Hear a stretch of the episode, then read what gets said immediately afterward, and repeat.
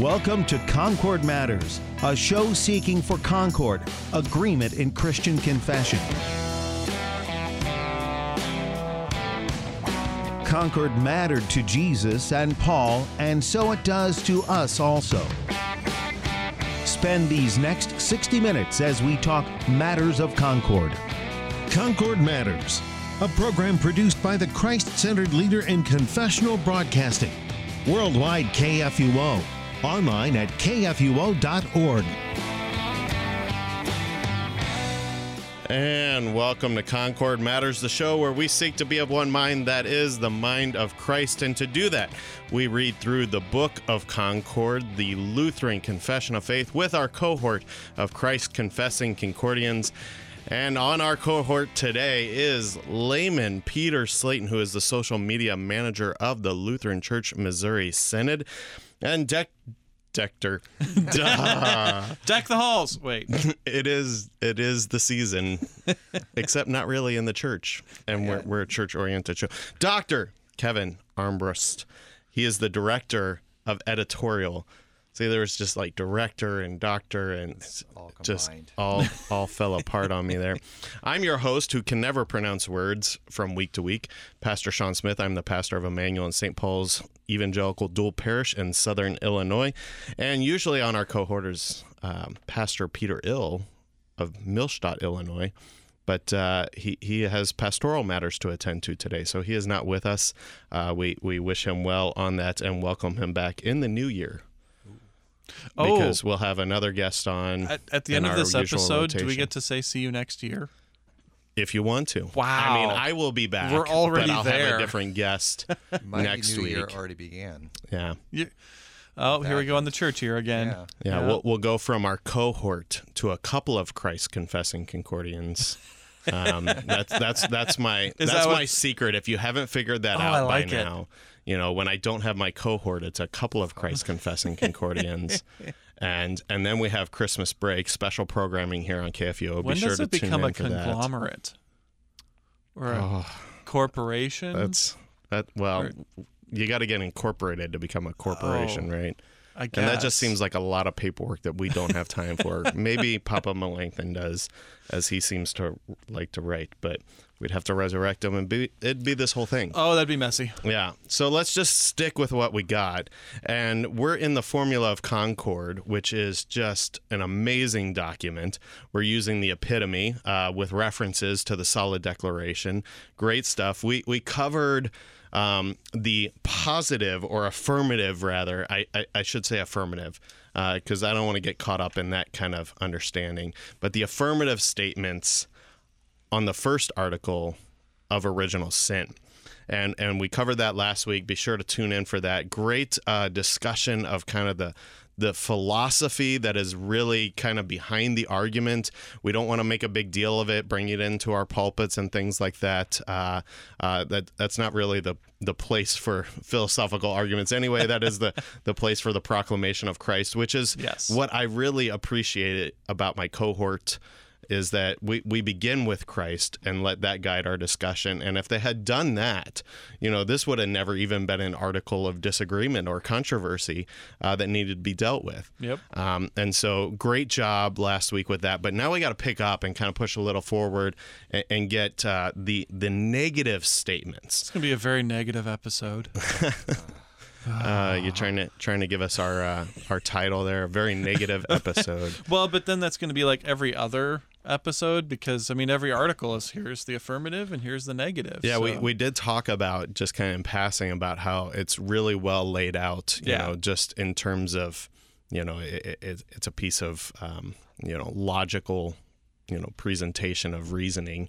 And, uh, and, and so we, we do want to highlight this as we, as we said last week, we want to reaffirm this that uh, we, we are talking about the negative statements. These are the things we do not agree with. Yeah, t- today that's almost everything we're focusing on is stuff that we don't believe, which is going to be really confusing. and and at times in those negative statements it will it will be clear on that and like the first one that we'll get to here it says we reject and condemn so it, it's pretty clear there right but then other times you know it falls under the negative statements and says you know uh you know a, a a doctrinal kind of statement, but it's a doctrinal statement we don't agree with, and so we we want to make sure that we are mindful of this and and uh, making it clear, especially as an audio, it, it can it can easily get lost. So we're covering negative statements. The potential for accidental heresy today is great. Yeah, you know, do do not uh, proof text, or is that the right term? Yeah, like Yeah. just pull out of Pull quotes. yeah, pull quotes out of uh, this radio show or the Book of Concord. You know, without you know what what is the context that it comes in. Yep. So let's jump into the negative statements, and I think we're just going to kind of take these one by one as we get in here.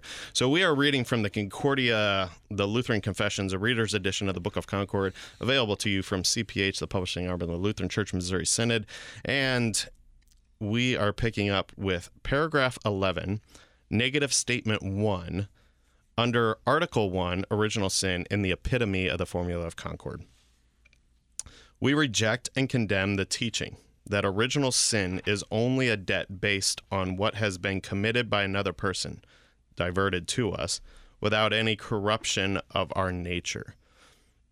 All right. So, are you saying here that you reject the idea that I blame my parents for my sin? No, it, it's it's not that we're rejecting the idea. We're rejecting that it's only that. I mean, that, that's one of the key words in this one. That it's only, because it is the transfer of a of a debt, but it's not only that. That's a great point to highlight.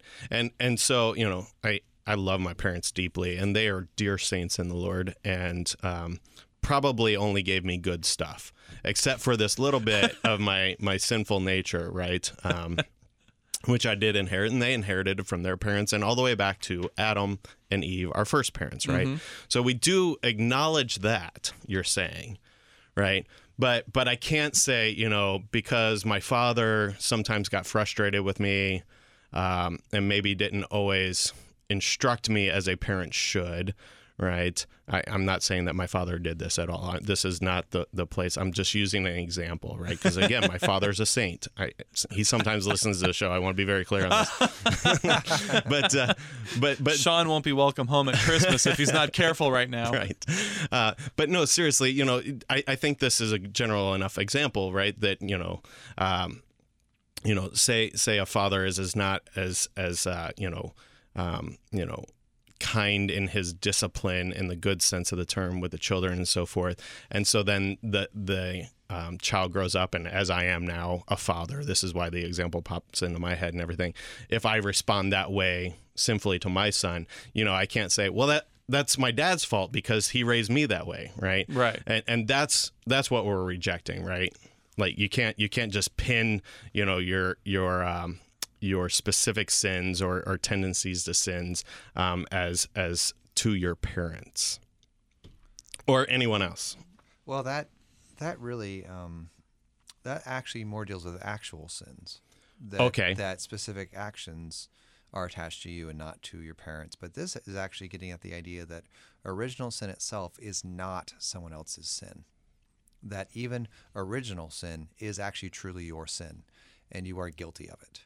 Um, I can't say that I'm only guilty of actual sins, but not guilty of original sin because those are the sins that are attached to somebody else, and the guilt is only transferred to me. No, I'm actually guilty of original sin, and this this is really an important issue in the apology article. Well, it's Article Two, which is one, which is you know the apology is all messed up that way. But uh, when they deal with original sin in the apology, the the confutation or the refutation of it actually um, it moves the definition of original sin and, and says that concupiscence isn't really sin. And and this becomes the big issue is concupiscence is the best word ever. But Yeah, it's Kevin's um, favorite word. My favorite word. Yep. But but the reality is concupiscence is sin. And you are guilty for it as an individual. And and so we're, we're recapitulating that same thing in this negative statement is that some people would say, no, no, no. The only sins you're guilty of is your actual sins. And and this refutes that by saying, no, we actually are guilty of our original sin.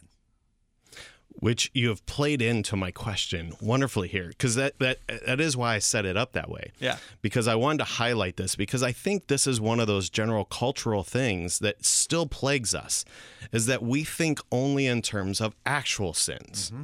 right? And so my my kind of example there, you know, is taking us down that that route. And and and what we're saying is is that original sin is actually the thing, right? It, it's it's it's the it's where the guilt is, Yeah, and it results in actual sin. Is one way to talk about it. right? So one of the famous sayings is that we're not sinners because we sin, we sin because we're sinners, and that's kind of helping us get at this argument a little bit.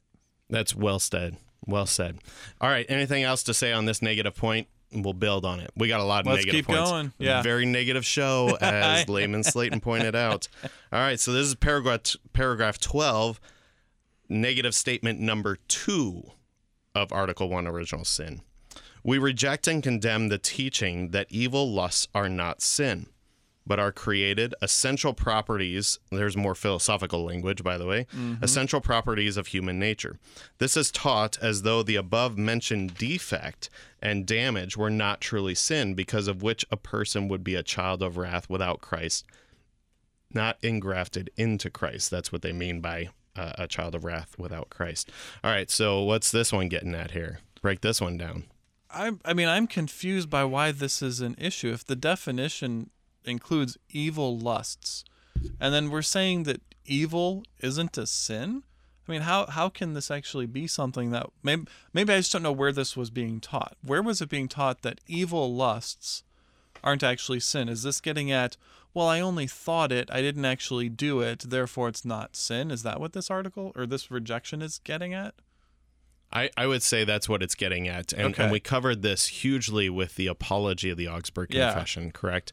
Right. That, uh, you know, and it's tied up with this concupiscence, right? You know, is that, um, you know, the desire to sin, you know, you, you can't really talk to me about that. You know, I mean, come on, is that really sin? I didn't not do my it. fault. I mean, yeah, I know he really frustrated me and I felt like stabbing him, but I didn't stab him.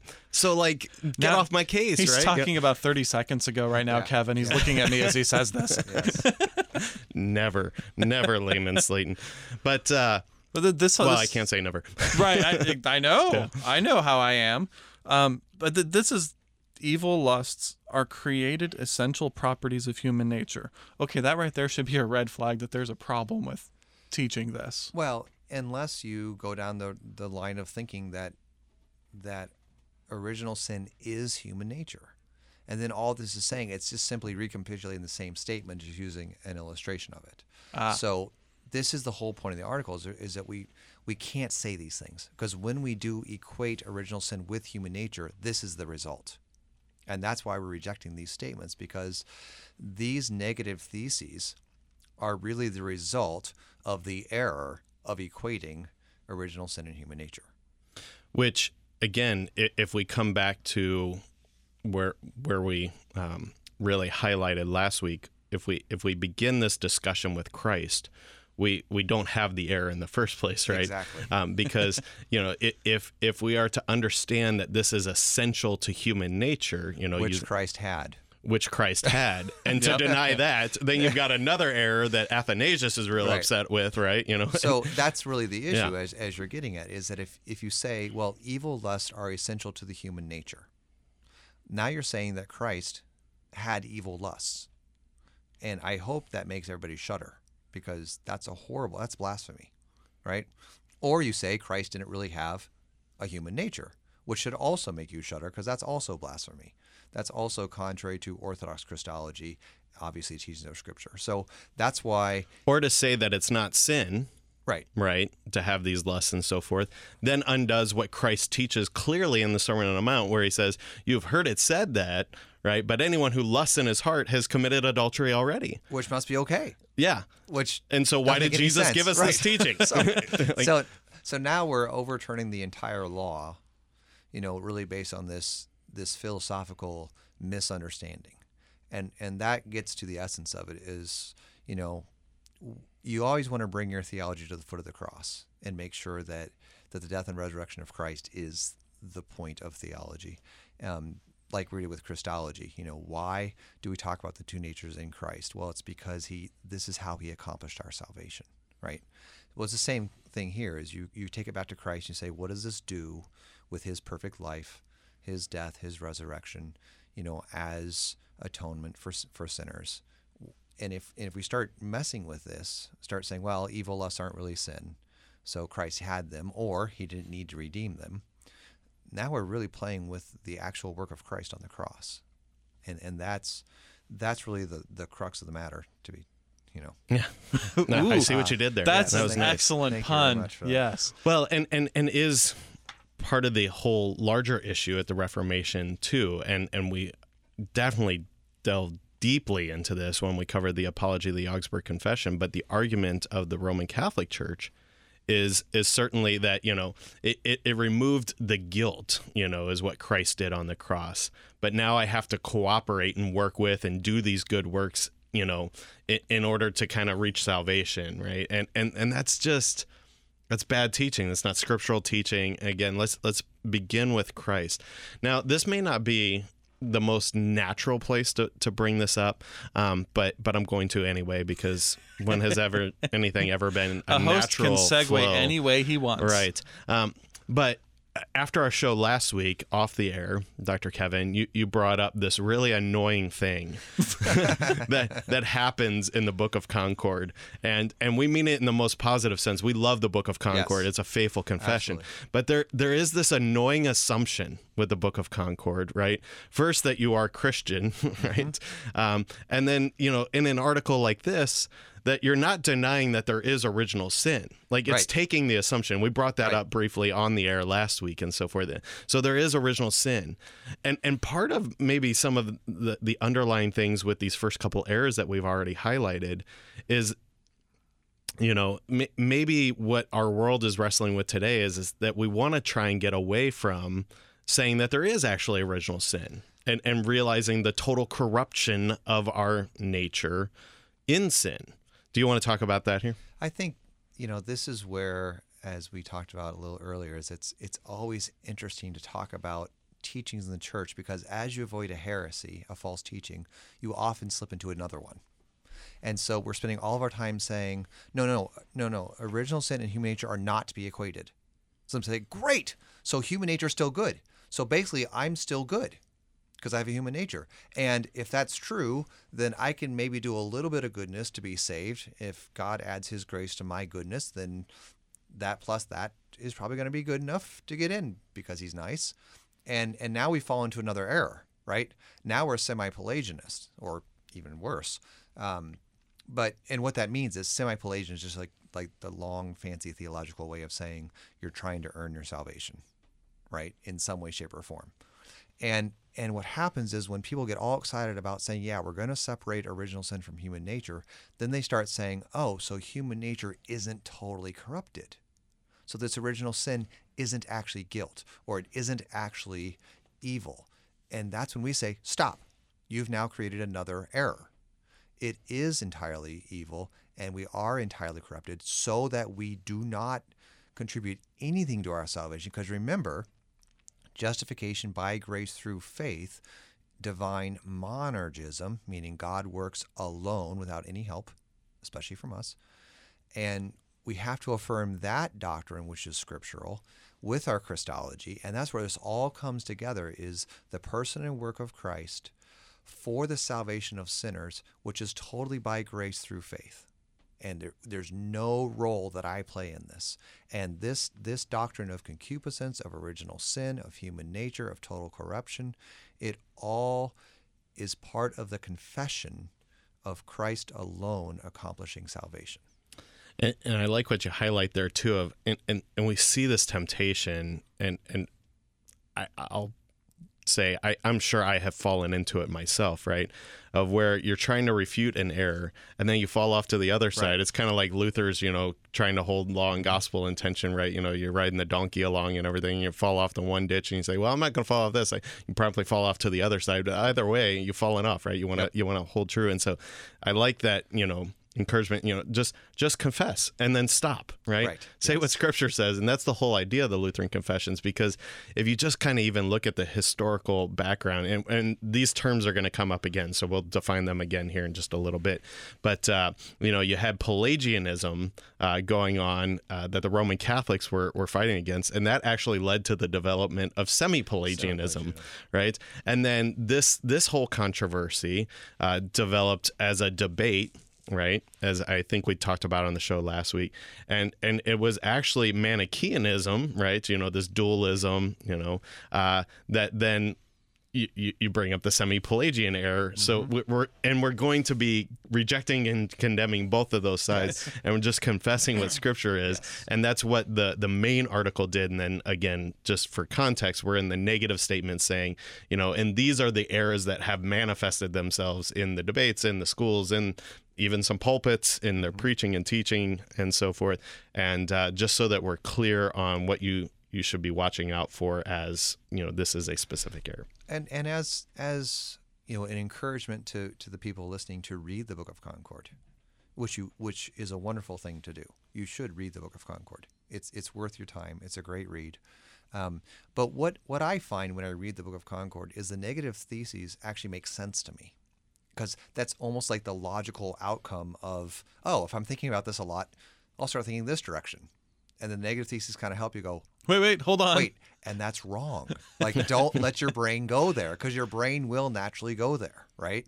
And a lot of the negative theses to me are simply the logical conclusions from the positive theses. You're like oh if it's not that then it must be this.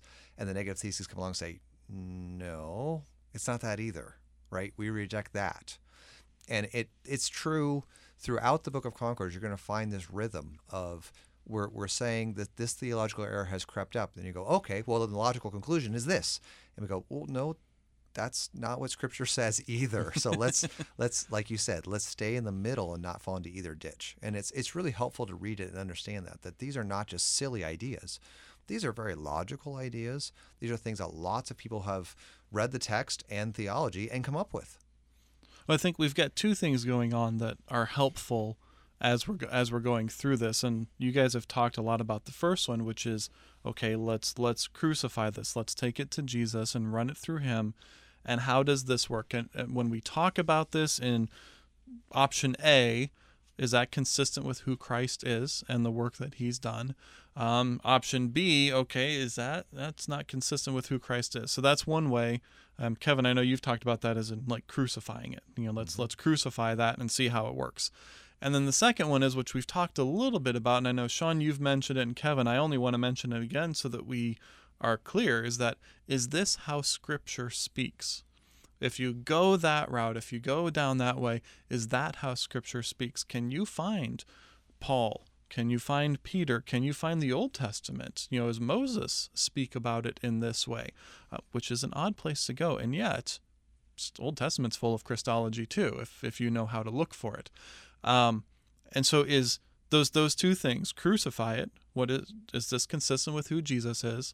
And second, is this how Scripture speaks? And that those two things will really keep us in line, and I think help us look at these difficulties, these theologically difficult ideas from the proper perspective. Because i think usually we start with the logic side of things and does this make sense? Or you start with the philosophical side and then you try and get to scripture you try and get to jesus working from the other end.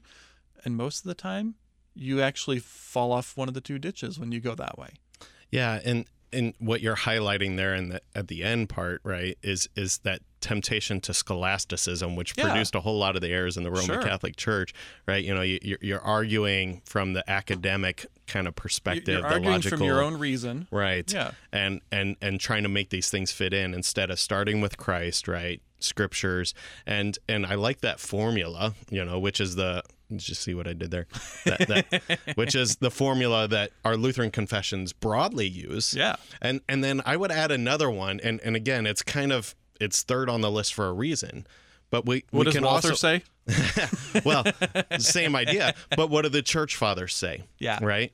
You know, because these were, uh, especially the early ones, these were the students of the apostles, right? And and they're formulating our theology very early on using that formula themselves because that's what they had. They had they had you know Jesus and and the proclamation of him and and the scriptures. Mm-hmm. And so that was how they were operating and so, you know, it, it's helpful to also just kind of have that it's down there on the third for a reason. But that is again, you know, the the basic layout of what we do in the Lutheran confessions and is just a really good way to to handle and wrestle with these controversies. So we're going to continue to do that pushing forward with the negative statements. However, we need to take a break, so please join us right after this.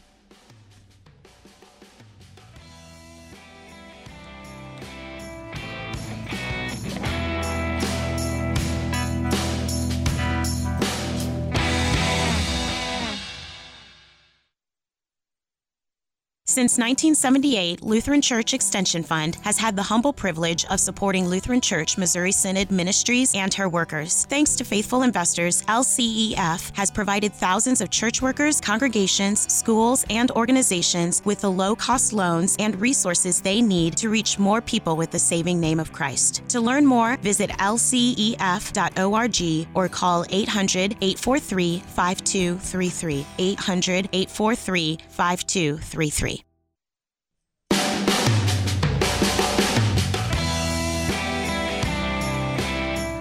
And we're back with Concord Matters and our cohort of Christ Confessing Concordians layman Peter Slayton, Dr. Kevin Armbrust, and myself, Pastor Sean Smith.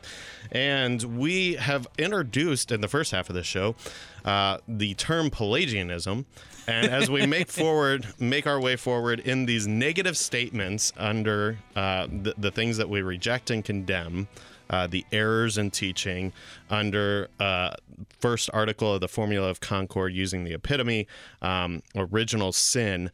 Uh, the the third negative statement paragraph 13 automatically brings it or not automatically is is where this Pelagian error is, is introduced here, and so uh, I'm going to go ahead and It pick up- also defines it for us nicely. it does. So that's helpful. know, it makes your job really easy as a guest Yeah. on this show. Right. uh, so I'm I'm going to pick up this is paragraph 13, negative statement three under Article One, original sin, the epitome of the formula of concord.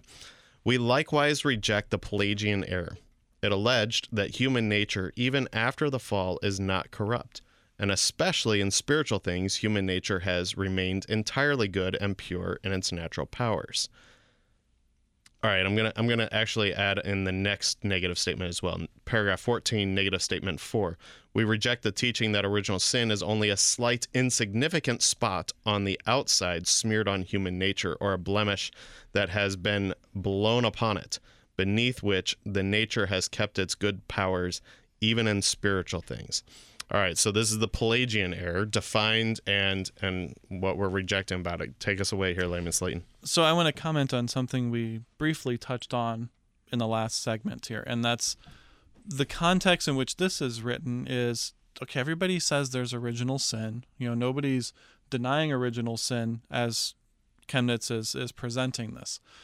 Our context today, as we read this, I think is much more on the side of the denial of original sin within our culture especially. And so this this is one where I look at this and say that actually reflects pretty well this Pelagian error, this number three, uh, that even after the fall, human nature is not corrupt. Look, it, there was no fall to begin with. Human nature is just good and powerful. And I mentioned this in the context of books on parenting and, and whatnot, um, how they are written. And so I think this one is one that helps us think through why does this matter today? How does this actually apply to me? Well, when I look around my the culture at large, this is kind of how they see things. And so that's why this is helpful. So I think, you know, a lot of people have the impression that the, the job of the church is to make people feel better, make feel better about themselves or make feel better about society. And that we want to do is, is always proclaim this loving God that that is kind of on everyone's side. and Positive and affirming. Everyone gives them a pat on the back and you're doing better than you think you are. And, and when you do mess up, I'm here to pick up the pieces. And it seems, it almost sounds like the gospel in some ways. You know, when we mess up, God's there to pick up the pieces, or He's just going to make everything work out to our good. Romans eight twenty eight, that kind of stuff. But, but when we start lis- actually reading Scripture, it's annoying because God seems to think that we have a problem. and that and, And that- he's kind of mad about it Yeah. too. and and I confessed yesterday at, at worship that um, the result of my sin is that I deserve temporal and eternal punishment. And if you take that seriously, that's not a light problem. That's not some kind of eh. That's a big deal. If I actually deserve the Almighty's eternal punishment, let alone my temporary situation, but eternal problem here. And and the Pelagian to say, eh, you're not really that bad. And and what happens then is it cheapens the gospel. If there if there really is no law, which this is kind of getting toward, right? Then there really is no gospel for us. And the whole message of Scripture is not some kind of weak encouragement to get better. The message of Scripture is that this is a death and a resurrection. Even even the transaction of salvation is a death and resurrection transaction, right? Christ died and rise to accomplish my salvation. But then when it says, "Hey, you've been baptized," it's like, "Great, you were washed." Yeah, well, you actually died, and you were raised, and and that's that's the transaction that happens. Is that this sin is not some kind of slight problem or minor scar or marring of me who is generally good. No, my sin is actually something that needs to be killed. It's that bad. Which does highlight, you know, not just in the parenting books and so forth, but but whole philosophies of what the church exists for, which you brought in, you know, that, that this is a common idea. I've had uh, well-meaning parishioners. Um, you know, I, I do believe that they they are striving to understand sometimes, but rather assert to me, you know, that my job is to make sure that when they walk away from church on Sunday morning, they feel good, right? Which I want them to feel good, but you know, good in the way that Christ makes them feel good. And and I think the problem is is that a lot of times we have this understanding that you know my sin isn't that bad. It's it's not it's it's not totally corrupt and and, and I don't deserve God's wrath and so forth. I'm, I'm basically good. It's just kind of this Right. slight problem, this this semi Pelagian error, right? Um, and so, you know, your job, pastor, is to make me feel good by telling me the good things that I can do and encouraging me towards that so that I've got a plan for the week of how I'm going to go out there and live and serve Christ, right? And and that's what they mean by that phrase. And and I say, but see, here's the problem is is that like you're totally corrupt. Like you're you're like dead. and and um, I want you to feel good, but only because you recognize that Christ has been applied to you here, right? And and and sometimes a helpful analogy for this is to understand it. You know, like you know, if you have cancer and you're going to the doctor, right? You know, the doctor can you know kind of stir you up to say, you know, well, you know, you, you it's not it's not so bad. You know, we'll we'll try and I'm do going to show you a Jim Gaffigan clip, clip on cancer. He's a comedian. Yeah. And that'll make you feel better. Yeah, that'll make you Is that feel the better. job of the doctor? And, and you'll go out there and you'll you'll live a courageous life, you know, in the face of cancer and everything. But see, here's the problem: is you still have cancer and you're gonna die because of it, right? Depending on what kind of seriousness of the cancer is, right? But but the reality is that you have it and you need the treatment, and that's why you're coming to the doctor. And and you're not always gonna feel real good about that because sometimes when you're suffering with cancer, the outlook's not all that great right? Um, I know the good that I would, but that's not what I do. St. Paul says, right? That, that that outlook is just not that great when we understand the total corruption of it. And then it's actually all the more sweet and rescuing to me when I recognize, but hey, it, this isn't just some slight thing. It is totally bad, killing me, right? And Jesus alone is the cure. Jesus alone takes this away.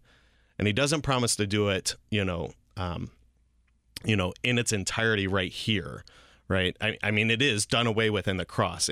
See, I, I was falling off into an See, air, and Dr. see Kevin the looked hair? at me. It's so close. it's entirely taken. But but what I'm what I'm pointing us also to is the resurrection when when the final victory Right. uh, and, and final release, right? Um, and so. Yeah, it's just you know it, you got to understand the situation. You got to get the right diagnosis. You know to, to use that medical language with the image I've used here, right? Uh, yeah, it's just not some slight error. All right, anything else on this? We we kind of hit that semi-Pelagian error. Uh, I, I know we had the definition in there, but I'm going to use this. This is a, a study uh, put out by Northwest Publishing House, sister publishing house uh, uh, to us uh, from the Wisconsin Synod, but a really good study here. It's uh, an introduction to the Formula of Concord study. And, and they give, I think, um, th- this helpful definition. It says Pelagianism is the teaching that mankind is generally good by nature and does not need God's grace to do good deeds, and one can earn eternal life on his or her own. And the Catholic Church condemned Pelagianism but taught a modified form of it, which we call semi Pelagianism. We need God's grace, the Catholic Church says, but with the help of God's power, given to us through the church, we be, we can become worthy of eternal life. And so this is this is what they're getting at with the definition, right? Is what we just talked about. Uh, you know, uh, you know what what is God's grace then? Right. You know, it, it, we got to get the right diagnosis, but we we also have to understand. My wife says at least every single day, words mean things. You know, and, and so what does that word grace mean? You know, what what what does it actually convey? Uh, You and should um, check out the new Lutheran Witness, which is on grace. You might have some insight into I that might. because you're you're kind of the, the interim editor of Yes, this and and it's in like print week or something like Yes, that right now. yeah. That's what I so we thank you right for spending your time here. But but yes this is this is this is a good uh a, a good you know Yeah, and, and the reason it's important is because every Christian these days will say, "Yeah, we're saved by grace," but that actually doesn't solve the problem because now I got to ask, "Well, what do you mean by grace then?" Because a lot of people say we're saved by grace, meaning God enables us to do, enough good works to please Him, right? That's semi-Pelagianism, and we would say that's not what we mean by grace at all. Um, some would say grace meaning double predestination, and we say that's not what we mean by grace at all. And what we point to in grace is God's favor because of what Christ has done, right? That we see God's grace as something in Him that He has upon us because of what Christ has done. And this received by faith is what gives to us what Christ accomplished on the cross. It's, it's His work to save, not mine. And so, as the as the Pelagian, this is really funny because kind of historically, everyone goes, no one's actually a Pelagian. That's just ridiculous. You know, no one actually thinks you can just save yourself without God helping at all. But I think if you look around right now, it's back, Mhm. right? Yeah, I think there that, are that was my point earlier. Yep. Yeah, what what Peter was bringing out earlier is that we have slid back into this situation where there actually are total Pelagians running around who believe. i would say it's the doctrine of disney Uh, yes, very much so. Yes. very much so um, this this doctrine of positivity from within us right um, secular humanism to use kind of another term Follow that has your been heart. Yeah. Be true to yourself. Um, What's there's- inside you is good. Just listen, and you'll you'll make the right choice. and, Or and, even- and there's whole advertising campaigns it, it blows my mind that people spend money big money that shows up in the middle of s- like the super bowl which is like the most expensive advertising you know literally just trying to encourage positivity mm-hmm. because that'll fix the problem. Right. if, if we could just if we like appeal to that goodness within you. Well see here's the thing is that i don't think that there's that much goodness in you. As a matter of fact i think you're totally corrupt. Yeah see and that's offensive. Why would you say that about me? I thought we were friends. We are pointing at you, Kevin, See, specifically and- right now. and that's and that's what happens is then people are offended and say well you're supposed to be loving. You're supposed to love your neighbor. So you can't judge me. It says don't judge. So you can't say that i'm entirely evil. That's just mean or that's that's some kind of holier than thou attitude. And this is this is why it's so important for us as lutherans to keep saying it isn't us saying it. This is what the scriptures teach. You know i'm not making this up because i'm mean or because i have a bad view of humanity. I'm confessing what god has taught me in his holy word and that's all we're doing. We don't have the choice to say no not really. I mean read romans 3 especially starting verse 10 right? Yeah. paul is explicit. There's no one who's good not even one. No one seeks after god. Everyone's entirely corrupt. I mean it just keeps going on and on. It's like okay paul i get it. And then you have to work really hard to explain that away when you have this different pho- you know uh, theological Yeah. doctrine right So when people come and say, "How dare you?" the answer is, "It, it isn't me. This, this is what, this is the truth that God has taught us." And then if you just open your eyes and look around, you see this in everything. Like, yeah, actually, humans aren't naturally good. Just watch us, yeah. right? just watch us. I have to work really hard to teach my kids to do good things. Yeah.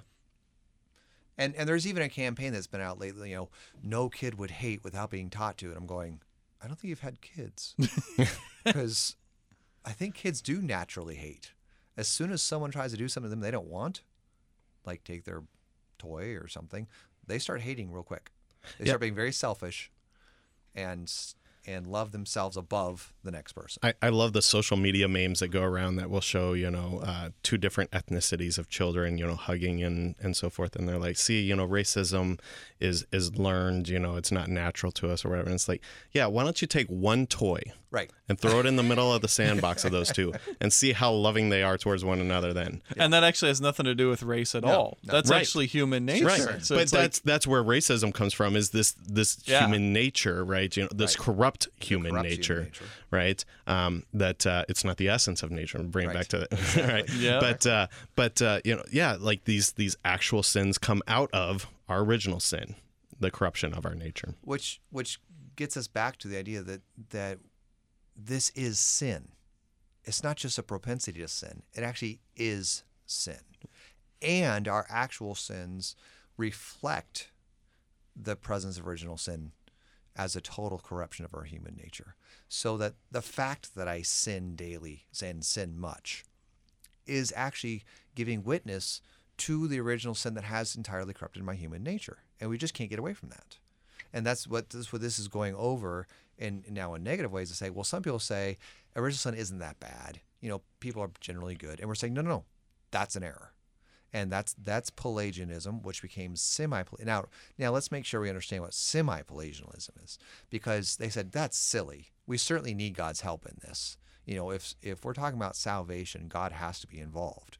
So they went from a crass Pelagianism, Pelagianism, which taught that humans can do it on their own, to a semi Pelagianism, which taught that in Christ, God has grace that allows my good works to come alongside his grace to kind of add together to please him. And that's why it's semi, because there still has to be some goodness in me to work with God to end up in salvation.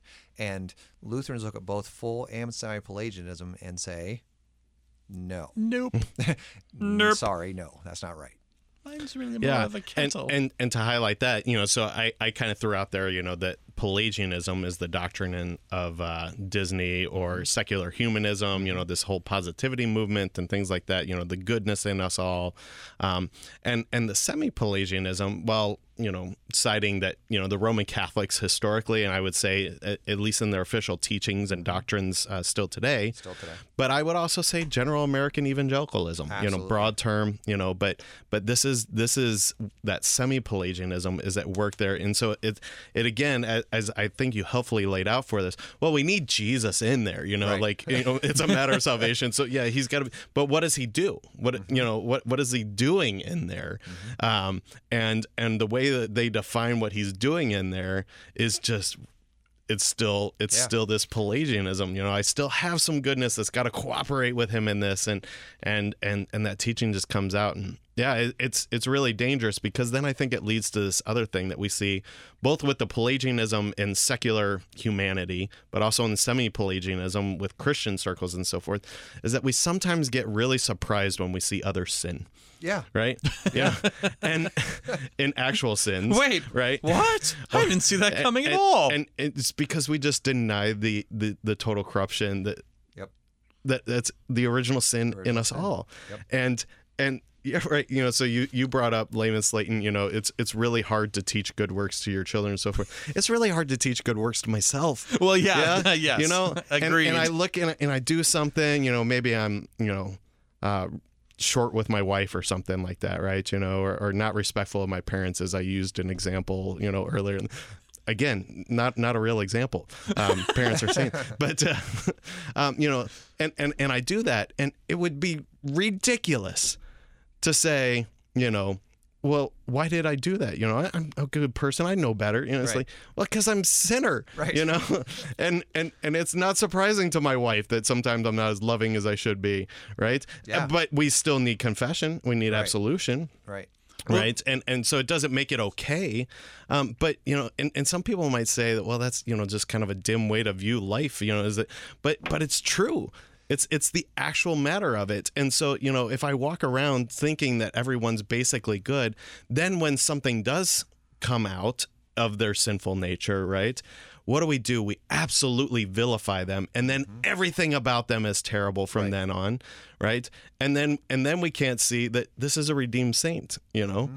Um, and, and and it just it becomes such a messy thing that when we have the right diagnosis and the right understanding of what the words are and mean and convey and confess properly according to Scripture, we just handle things a lot better. I think. Well, think of where where's the hope in the first way of looking at that where okay, I can try harder, I can do better, I just need to encourage myself, I'm basically good.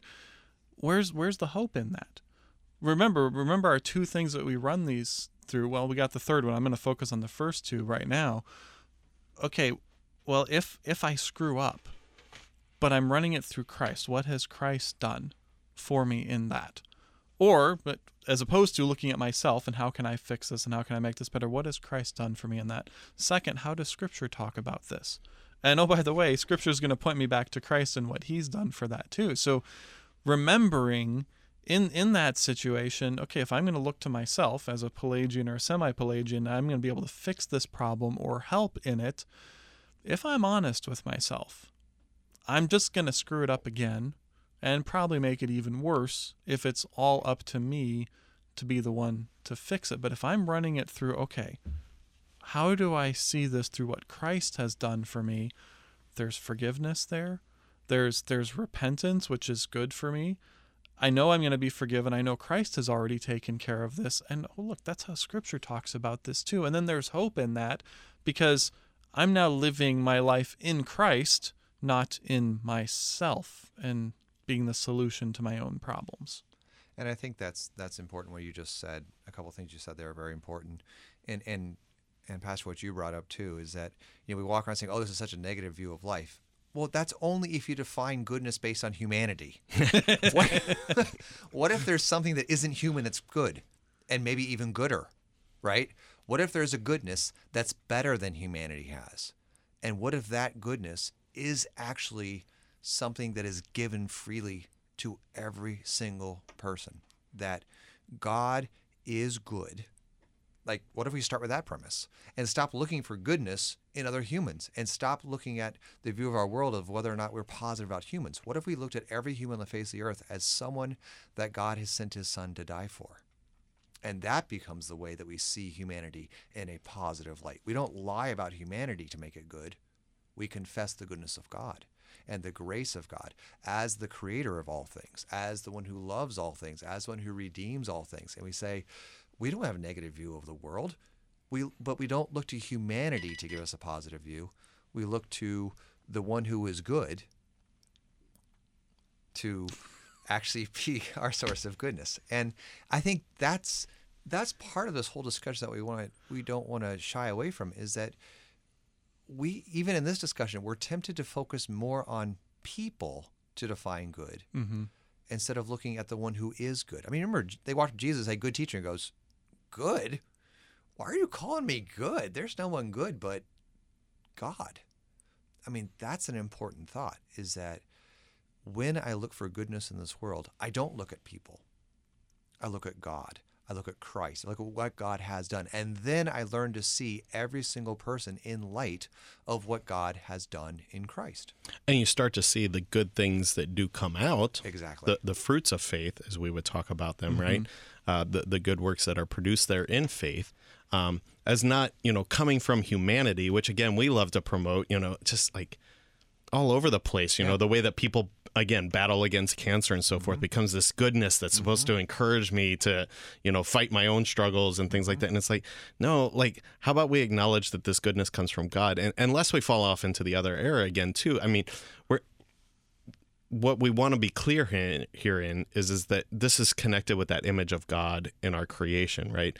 That the goodness in in humanity that is there, we we can say there is goodness there, right? But it's it's in the image of God, and what we have is a corruption of our nature, and what will be restored. So in the new creation, it will be that perfect goodness again, right? Yeah. Uh, the way it's supposed to be, never to be corrupted again. Um, but it's not our starting place. We don't look you know what you're highlighting here is we're, we're not looking to the goodness itself right? You know we gotta we gotta begin with where it comes from uh, because you know again jesus himself you know has this human nature and and he is the perfect image of that goodness. Yes.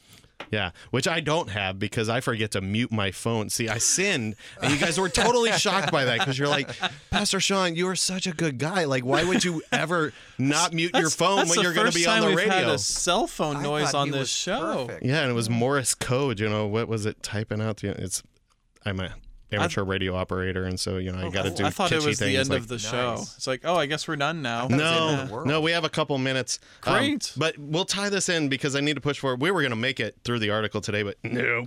All right. So we have too much Jesus to talk about. All right, so we're picking up with uh, paragraph 16, uh, negative statement number six, and we'll also cover paragraph 17, negative statement number seven, and we'll wrap up the show there. Did we read five? Uh huh. Okay. Nope. No, I think we no, we haven't done five yet. It's okay. This is the same thing. Okay, I'll read all three of them. We reject the teaching. This uh, num- number five, paragraph fifteen. We reject the teaching that original sin is only an outward obstacle to the good spiritual powers and not a spoiling or lack of the powers. It is not like when a magnet is smeared with garlic sauce and its natural. this is science according to the Lutheran Confessions. Uh, is smeared with garlic sauce and its natural power is not removed but only blocked, or when a stain can be easily wiped away, like a spot on the face or paint from a wall. We reject the teaching that in a person, the human nature and essence are not entirely corrupt, but a person still has something good in him, even in spiritual things. For example, uh, sorry, my capacity, skill, aptitude, or ability in spiritual things to begin to work or to help working for something good. On the other hand, we also reject the false teaching that the of the Manichaeans, who taught that original sin, like something essential and self sustaining, has been infused by Satan into human nature and intermingled with it, like when poison and wine are mixed. So I wanted to bring in the Manichaeanism here. Yeah, we gotta we've cover that. really covered the semi Pelagianism. And you got one minute. Go. Go, Well, Kevin. I th- I think you know Manichaeanism is actually present in our world today. Um, when we talk about karma, when we talk about yin and yang, when we talk about all of us kind of have this mixture of good and evil in us, we're trying to find a balance in the force and all these kinds of oh, wait, and, and all these kinds of allusions to this this duality in which what we see in us is that God kind of put the good in me and Satan kind of put the evil in me and mixed it together, and now I'm some kind of fighting between the two. No, my human nature is entirely corrupted by original sin. I don't have two different natures at war within me. My human nature, as created good by God, has been entirely corrupted by original sin, and I am guilty of that sin. Manichaeanism in 30 seconds or less. We're going to pick up there. I wanted to get in in here, but we're going to cover it much more in depth next week when we have uh, uh, Pastor uh, Charles Henrickson on with us. Uh, will be a couple of Christ Confessing Concordians next week. but uh, that's Dr. Kevin Armbrust. He's the director of editorial for the Lutheran Church Missouri Synod. Layman Peter Slayton, social media manager for the Lutheran Church Missouri Synod. I'm Pastor Sean Smith. Thank you to my cohort today. We'll see you again in the new year. And until the next time we convene for Concord, if you would like to leave a question or comment for us to address, you can reach us at 314 996 1542. Email kfuo at kfuo.org or find us on social media at KFUO Radio. Thanks for stopping by today, and until next time, keep confessing, church.